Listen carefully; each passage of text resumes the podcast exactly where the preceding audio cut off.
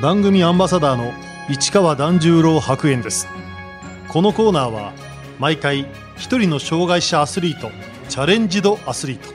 および障害者アスリートを支える方にスポットを当てスポーツに対する取り組み苦労喜びなどを伺います。プロ車椅子テニス選手真田隆です。真田隆選手1985年栃木県生まれの38歳。19歳の時にバイク事故で右膝の関節から下を失いました。リハビリ中に車椅子テニスと出会い2011年から本格的に競技を開始。パラリンピックには2012年ロンドン大会で初出場を果たします。以降リオ東京と3大会連続で出場。2018年世界国別選手権でシングルスダブルスともに全勝日本男子チームの優勝に貢献しました。今年1月全豪オープンに出場し初の四大大会を経験。来年のパリパラリンピックではメダルを目指します。真田選手がテニスと出会ったのは中学生の時にソフトテニスをやってまして最高の成績は関東大会ですね。県大会の予選をクリアして関東大会に栃木県代表として出場しました。19歳の時真田選手はオートバイの事故で右膝から下を失います。事故をして目が覚めたらまずこう寝たきりの状態で足を切断しましたっていうふうに説明を受けたんですけど、まあ事故したてですから、あの、体が全然動かなくてですね、下を向くこともなかなか難しくて、本当に自分の足がなくなってるっていうあんまり実感がなくて、数日経って、こう、少し体が動かせるようになって、下を向いた時に初めて足がないっていうことに気がつきましたね。足を失ったことを当時はどう受け止めたんでしょうか？やっぱり社会復帰にをすぐにしたいっていう気持ちの方が強くて、結構気持ちは前向きで、あの、松葉杖借りたりとか車椅子借りて、非常にアクティブにこう、病院の中で過ごして、すぐにでも、あの、退院して早く社会復帰したいっていう気持ちの方が強かったですね。毎日リハビリに励んだ真田選手。そんな時、車椅子スポーツと出会います。当時入院していたリハビリ施設が障害者の、え社会復帰に向けた自立センターみたいなものも併用している病院で、そこに通学している利用者たちが体育の時間で車椅子バスケをやっていたんですね。えー、たまたまその車椅子バスケを見学してみないかっていうことで見学しに行ったんですけども、そこで、えー、その利用者の方に車椅子にの競技に何か興味あるのっていうふうに声かけてもらって、学生時代にソフトテニスをやっていたっていう話をしたところ、車椅子競技にはテニスもあるよっていうことを紹介してもらって、車椅子テニスをやるきっかけとなりました。その前から車椅子テニスをがあるっていうのは全然知らなくて、パラリンピックっていう存在も知らなかったですね。初めて車椅子テニスを体験したのは初めて車椅子テニスをやった時は、本当に大変でした。何が大変だったかっていう、やっぱりこう、テニスをやってた経験があったので、ボールを打つということには全然ハードルは感じなかったんですけども、そのボールを打つまでに、そのボールのところに行くっていうこの車椅子を漕ぐという動作が非常に大変でした。えー、だいたい3ヶ月ぐらいですかね。で、やっとこう、ボールに追いついて、車椅子テニスっていうものがちゃんとできるようになったっていうような実感はありますね。あの、ブレーキがないので、手で速度を抑えたりとか、まあ、漕ぎ出しだったりとか、ラケットを持ちながら漕ぐっていうことで、非常に手が痛かったことを覚えてますね。リハビリがきっかけで車椅子テニスを始めた真田選手。当時はあくまで趣味としてやっていました。最初はあの、車椅子テニスをこう息抜きで楽しむスタンスだったというか、まあ自分が障害者になりたてだったっていうのもあるので、何かこう社会に出ていく時の不安だったりとか、一人で生活していくっていうところで、やっぱり足がないっていうところが非常にコンプレックスを感じてましたので、こう障害者のコミュニティに入りたいっていうのがあって、まあ、それがたまたま車椅子テニスだったっていうところだったんです。しかし2011年から本格的に競技として車椅子テニスを始めます。当時、車椅子テニスプレイヤーでは私が最年少だったということもあって、非常にあの、車椅子テニス界から注目してもらってですね、いろんな先輩だったりとか、もうそれこそトップ選手も紹介されたんですけども、あまり自分がこう、この車椅子テニスを極めたいとか、パラリンピックを目指したいとかっていう意欲もなかったですし、まあ、金銭的な面も含めて、あまり現実的じゃないなっていうふうにはなっていたのが、えー、正直な気持ちでした。ただ、北京パラリンピックで、えっ、ー、と、車椅子テニスが、えー、非常に注目されて、まあ、メダルも獲得したっていうこともあって、まあ、私が当時勤めていた会社の方から、えー、車椅子テニスで次のロンドンパラリンピック目指したらどうだっていうことを、えー、進めていただきまして、2011年から本格的に競技に取り組むようになりました。ロンドンパラリンピックが開催されるのは2012年本番まで1年どんな計画を立てたんでしょうか？まあ期間は1年間しかないというところはあったんですけども、えー、まあサポートを受けるにあたってですね、事業計画っていうのをしっかり作りまして、えー、当時のまあ、トップ選手である国枝選手だったり、斉田選手、えー、にいろいろアドバイスをもらってですね、こういう大会があって、今、世界ではこういう選手が活躍してとか、えー、どういう大会に出ればどのぐらいポイントがもらえて、ランキングを上げることができるとか、日本代表になるにはこういうレギュレーションをクリアしなきゃいけないとか、本当にたくさんのアドバイスをもらって事業計画を作って、2011年の1月からですね、一番最初に出たのが、オーストラリアのシドニーオープンでしたね。初の海外遠征となった車椅子テニスのシドニーオープン。パラリンピックを目指す上で大きな収穫がありました。えー、まあツアーも、えー、諸先輩方が、えー、いろいろサポートしてくれてですね、海外での過ごし方だったりとか、このコンディションの作り方だったりとか、モチベーションの高め方だったり、まあ本当にいろんなアドバイスをトップ選手から直にいただいてですね、なんとか1年で代表になりまして、ロンドンパラリンピックに出場するという権利を得ることができました。やっぱり近くにこのトップ選手がいて、モデルロールがいたっていうことが一番大きかった要因かなというふうに思います。2012年ロンドンパラリンピック代表に選ばれた真田選手。出場が決まった時はどんな心境だったんでしょうか？当時勤めていた会社にもサポートしてもらって目標としていたこの業務を達成できたっていう喜びもありましたし、まあ家族だったり友達にもたくさんの人に支えてもらって、この出場が決まったっていうことで、本当に嬉しかったですね。まあ正直ですね、この出場することに目標を置いてたので、この後の大会の結果とかあんまり意識してなくてですね、ロンドンに行けるっていうことが、えー、非常に嬉しかったっていうふうに覚えてますね。真田選手は初出場でシングルスベスト16に進出三木拓也選手とペアを組んだダブルスではベスト8入りを果たしました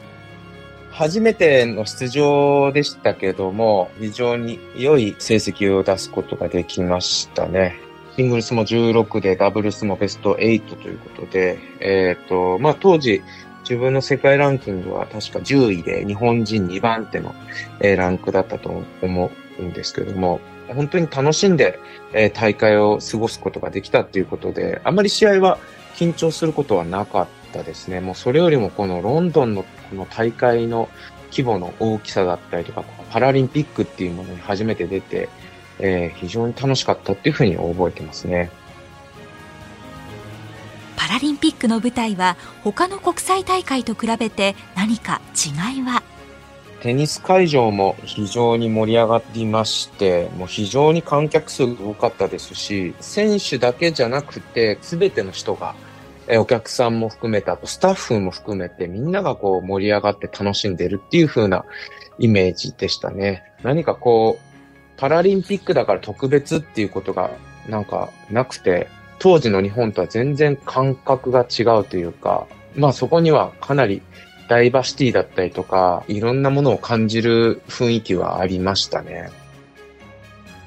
ロンドンパラリンピックはよく最も成功した大会と言われています。どの競技も多くの観客で埋まり選手たちには熱い声援が送られました。当時の自分の感覚では、ロンドンパラリンピックに出るまでは、車椅子テニスをこう知ってもらうっていう、まあ、障害者スポーツを知ってもらうっていう、全体的にそういった皆さん、マインドだったんじゃないかなっていう、まあ、競技者としても。えー、でも、ロンドンパラリンピックは本当にスポーツとしてみんな観戦しに来てる、え、スポーツを見て楽しむっていう雰囲気というか、風土があったので、何かこう、パフォーマンスを非常に高いところで出さなきゃいけないなっていうふうに思いましたし、まあこれからは知ってもらうというか、スポーツを評価してもらうっていうもう位置に来たんだなっていうふうに実感したっていうのがロンドンパラリンピックの印象でしたかね。これからどんどんパラリンピックスポーツの、え、価値だったりとか意義っていうのが大きく変わっていくし変わっていったっていうこのきっかけがロンドンパラリンピックにあったんじゃないかなっていうふうに思いましたね。ロンドンパラリンピック終了後真田選手は肩の手術に踏み切りますロンドンを目指す上で結構がむしゃらにいろいろトレーニングしてったっていうのもあって、えー、非常に満身創痍で挑んだっていうのがロンドンパラリンピックだったんですけども、やはりこうロンドンパラリンピックを経験した時に、まあ目の前で国枝選手が金メダルを取った時に、ああ、メダル取りたいなって非常に心の中で思いまして、まあ、ロンドンの時に痛めていた肩を、えー、手術して、もっともっとパフォーマンスの高いところでテニスをしたいっていう思いがあって、えっ、ー、と、リオに向けて一番最初に肩の手術をしました。実は、ロンドンパラリンピックの時は、体のあちこちが悲鳴を上げていました。肩と肘と手首が痛くて、まあその中で一番肩が痛かったんですけども、もうロンドンの時は、もうテーピングぐるぐる巻きにして、えー、出場したのがロンドンパラリンピックでしたね。日常生活も結構苦しかったですね。やっぱり物を持つっていう動作も痛いですし、まあ義足なの生活なんで、やっぱ歩行の中で階段とか手すりを使ったり手をかけるっていうことがあったんですけど、そこでも結構肩痛かったですし、もちろん車椅子テニスですから、打つだけじゃなくて車椅子漕ぐっていう動作もあるので、まあ、そういったところでも肩にはかなり負担がありましたね。真田選手は当時自身のブログで、4年間の超大作ドラマ、今スタートですと宣言しました。そう綴った理由は、しっかりとこの4年間目指していくっていう、まあ自分への決意だったりっていうのもありますし、何かこう、ストーリー性のあるものだなっていうふうに思ったので、手術を終えて、ここからリオに向けてメダルを取るっていう意識を、えー、持つんだっていうところで、えー、まあこういった4年間の超大作ドラマ、今スタートですっていうふうにブログに書きました。手術は成功。真田選手は驚異的な回復を見せ手術からわずか1ヶ月後コートに立っていました。1ヶ月でコートに戻ってくるっていう非常に早かったんですけど、まあ、手術して2日3日後にはもうあのチューブトレーニング始めて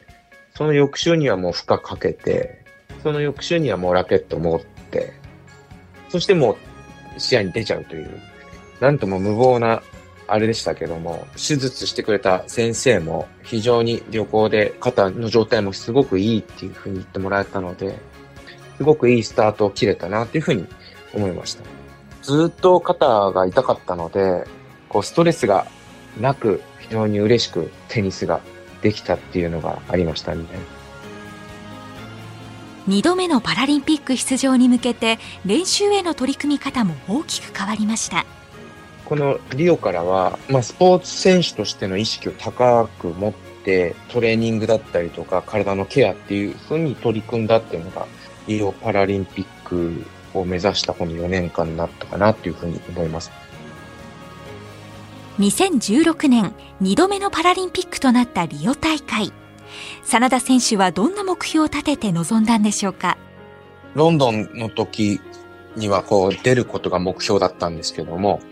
リオ大会は本当にメダルを取るっていう意識を高く持って挑んだこの、えー、リオパラリンピックだったんですけども、まあ、シングルスもダブルスもどっちもメダルを獲得するっていうふうな目標を立てて挑みました。まあ、シングルスは前回同様に確か16で終わってしまって、ダブルスは、えー、三木選手と組んで、なんとか準決勝まで進んだんですけども、そこでは準決勝では負けてしまってメダルに届かなかったのが、このリオパラリンピックの結果になりましたね。真田選手は三木拓也選手と組んだダブルスで3位決定戦に進出。相手はそれまでいろいろとアドバイスを受けてきた国枝慎吾、斉田聡選手のペア。どんな心境で日本人対決に臨んだんでしょうか？まあ自分のペアの三木選手と自分っていうのはこの国枝選手、斉田選手の後に出てきた世代で、まあ新しい世代。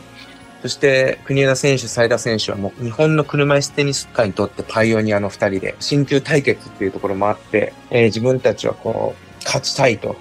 いうところで、まあ、選手村でもすごく作戦を練ってですね、えー、臨んだんですけども、本当にあと一歩届かなかったっていうところで、メダル獲得には至らなかったですね。シングルスはロンドンと同じベスト16で終わった真田選手。実はこの時、引退も頭をよぎったといいます。しかし思いとどまり、次の東京パラリンピックを目指そうと思った理由は？シングルスもダブルスもこうメダルが取れなかった中で、まあちょっともう限界かなというふうに思って引退を頭もよぎったんですけども、たまたまこう日本で、まあ車椅子テニスの普及のイベントがあって、まあ当時自分と同い年の、えー、クワードの選手の川野選手にイベント誘ってもらって、えー、鹿児島の方でですね、普及のイベント出たんですけども、まあそこでですね、小さい女の子、車椅子利用者の女の子と出会って、まあその子が非常にこう、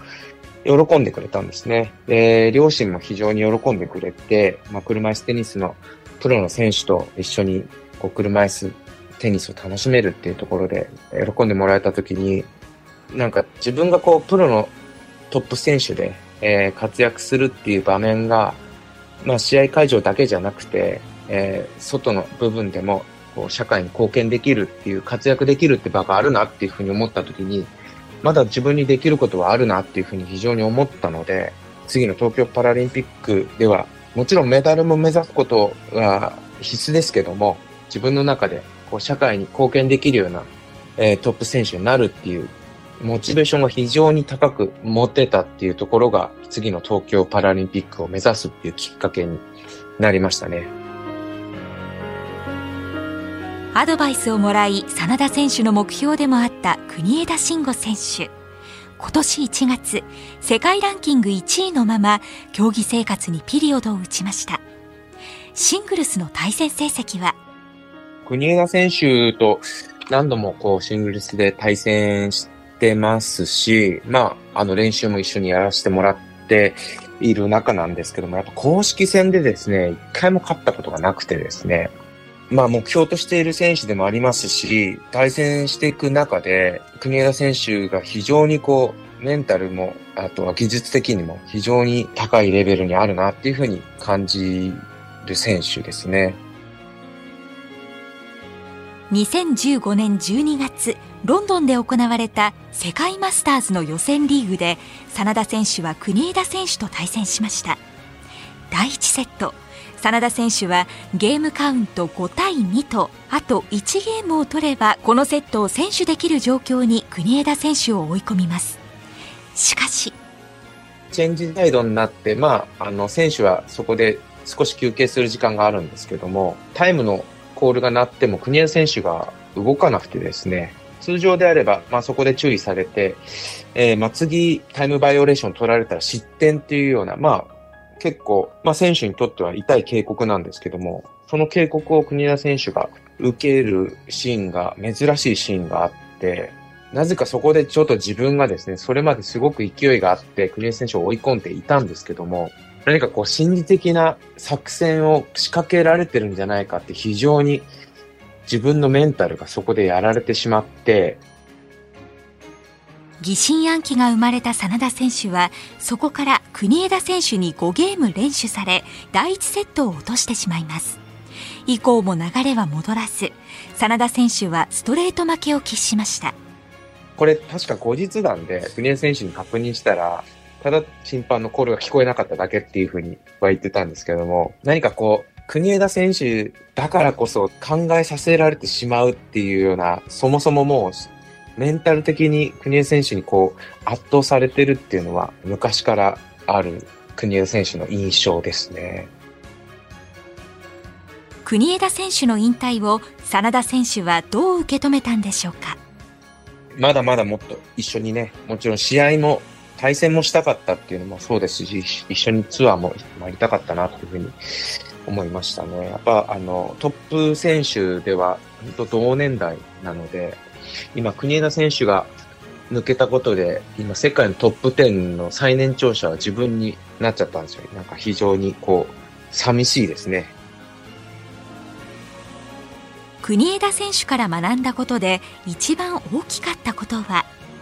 スポーツマンとしてどうあるべきかだったりとか、社会にとってどういう存在でなきゃいけないとか、競技力の高め方だったりとかはいろいろあるんですけども、やはりなんかこう、スポーツマンとしての姿勢っていう部分では非常に国枝選手から学んだ部分は多いですね。リオ大会終了後、次の東京パラリンピックを目指すにあたり、真田選手が立てた目標は？まあ、リオでメダルが取れなかったっていう要因をいろいろ考えて、えー、まあ、チェワークだったりとか、この車椅子の部分でより自分にフィットした車椅子を作りたいとか、あとはラケットの部分でもよりパフォーマンスの高いテクニックを出せるように新調したりだったりとか、いろんなものを改善して東京パラリンピックを目指すというふうな形で準備しました。競技用車椅子はどんなところに改良を加えたんでしょうか？まあ、当時スポンサーについてくれてた GK ダイナミックスっていうデザイン会社なんですけども、まあ、バイクのデザインをされてる会社で、まあ、自分もバイクを乗ったことがある経験から、座るというスタンスをもっと考えた方がいいんじゃないかっていうところで、よりこう全身運動ができるような座り方っていうのを研究して反映させていったと。まあ、そこでできたのがワイドスタンスっていうところで、まあ、車体の真ん中にバイクのタンクのような疑似のものをつけて、内ももで挟み込んで座るっていうような車椅子を作りました。新しい車椅子を使うようになってプレーに変化は？だいぶ変わりましたね。なんかこう、今まで車椅子ってこう、上半身だけで操作するっていうイメージだったと思うんですけども、まあ下半身も非常にやっぱり使うので、こう、車体を踏み込む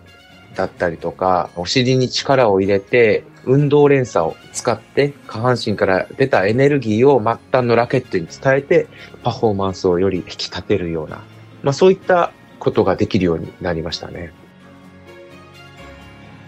その成果は結果となって現れます。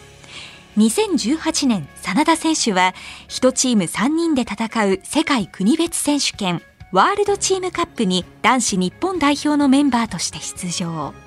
シングルス、ダブルスともに全勝して優勝に大きく貢献しました。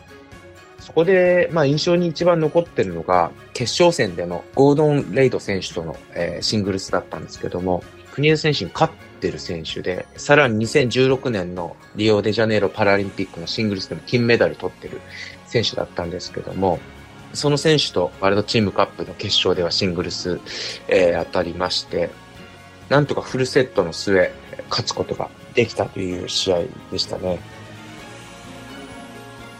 2018年、真田選手はオーストラリアで国枝選手のサポートをしていたメンタルトレーナーのアン・クインさんと出会います。このことも大きく飛躍する要因になりました。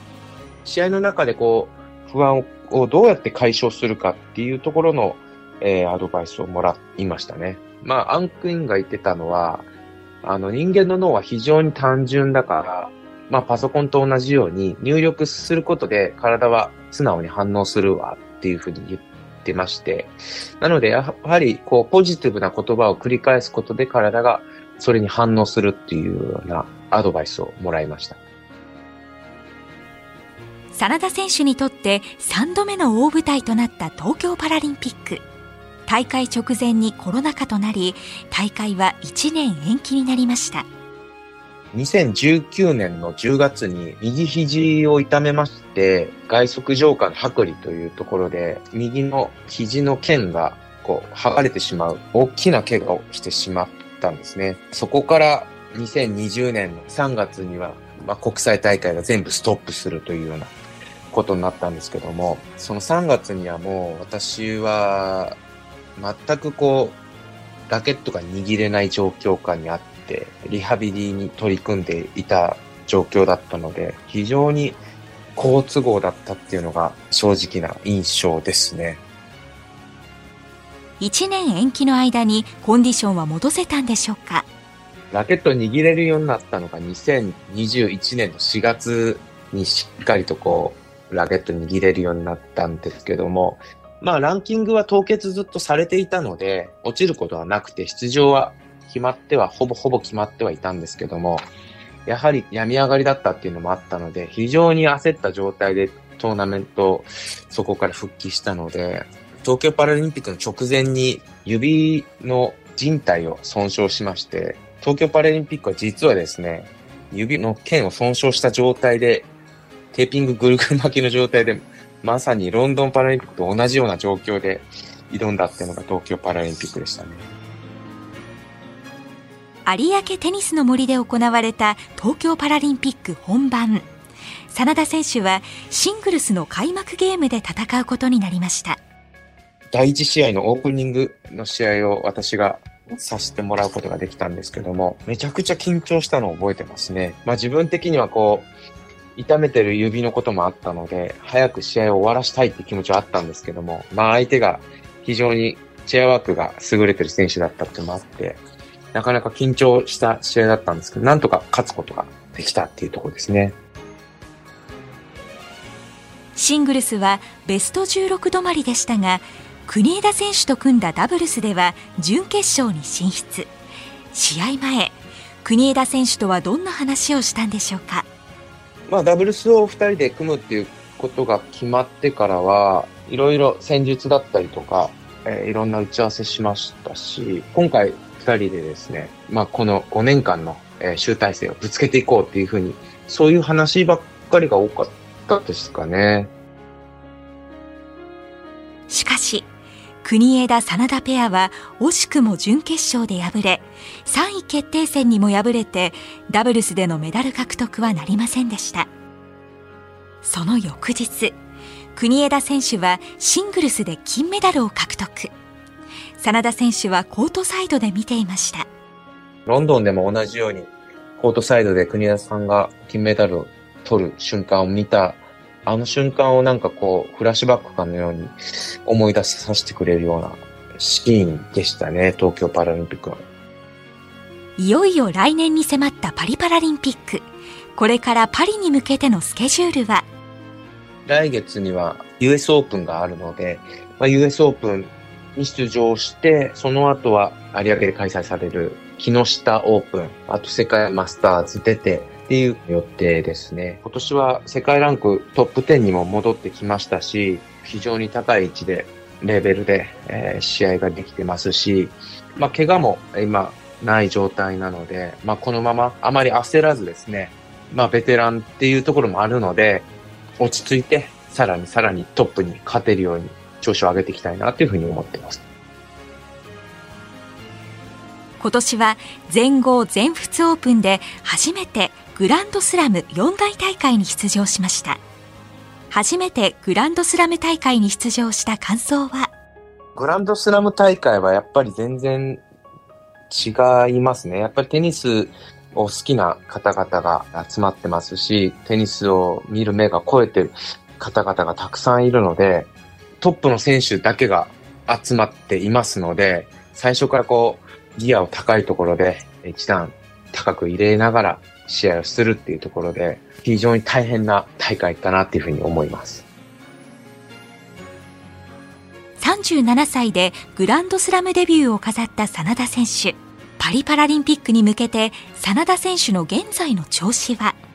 今、非常に調子がいいですね。まあ今年初のグランドスラムも出場することができて、全豪全仏と出て、シングルスもまあ全豪では1回戦勝ち、全仏では1回戦負けだったんですけど、ダブルスはどちらもベスト4に入ることもできましたし、今非常にテニスの調子がいいですね。真田選手にパリに向けての抱負を伺いました。